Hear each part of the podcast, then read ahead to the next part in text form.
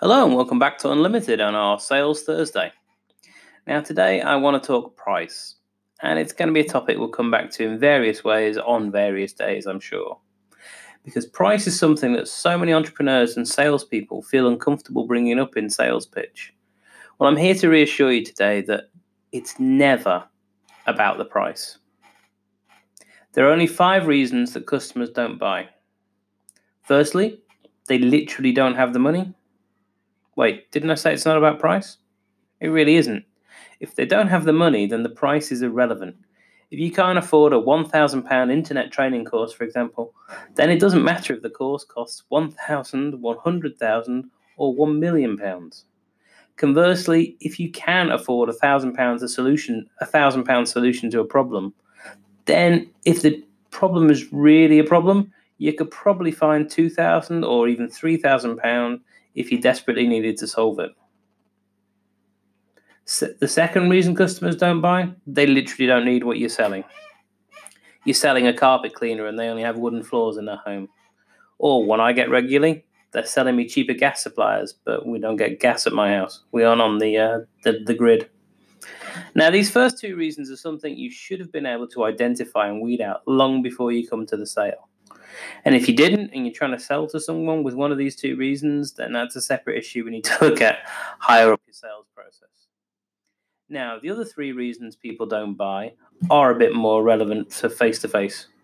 Okay? They are the person doesn't have the time, they don't have they haven't established the trust in you, or either you, the company, or the product, or they don't have the urgency. Now, the only really important one in that list of three is the last one urgency. Because if there's an urgency for it, you will find the time. And in most cases, you will find the money. It's never about the price, it's about the urgency. I've had some really exciting products to work with in my career, some genuinely innovative, game changing products, but they usually fail because there was no urgent need to buy one. I mean, one was a new approach to plug sockets and electrical systems in buildings, and it was really good. I really liked it. But how often do you hear people walking around the home saying, Wow, you know what? We really need to rip out the entire current electrical system in our home and start again so we can make plug sockets more convenient and adaptable. Yeah, there's no real urgency to do that, is there? The current electrical system works fine, your plug sockets are fine you just buy one of those multi plugs if you're really tied up.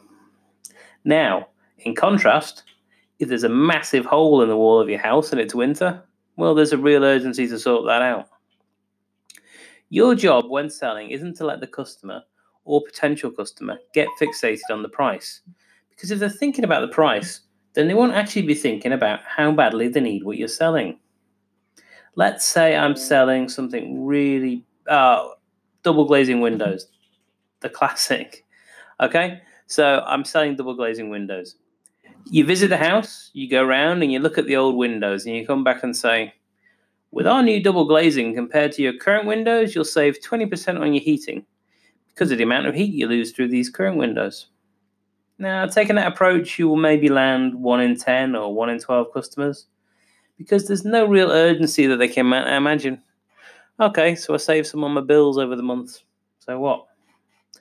Go back to our example of something that they would fix urgently.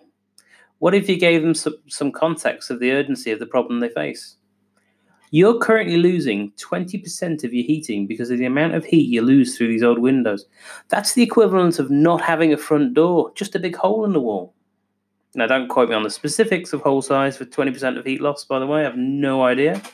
I don't suggest lying or make something up like I just did. I'm just creating an example. But going back to the example, you're currently losing 20%. It's the equivalent of not having a front door, just a big hole in the wall. Well, suddenly you've conveyed a sense of urgency, a visual image of the problem. People can see their money pouring out of that door as they're trying to heat it up and battle against it. They can see themselves being colder than necessary. Okay, that's an urgent problem. Whatever you're selling, give someone a visualization of what they're missing out on or why they need to tackle this problem. Get them to see the urgency in their mind, uh, usually with a visual kind of pointer, but there could be many different ways.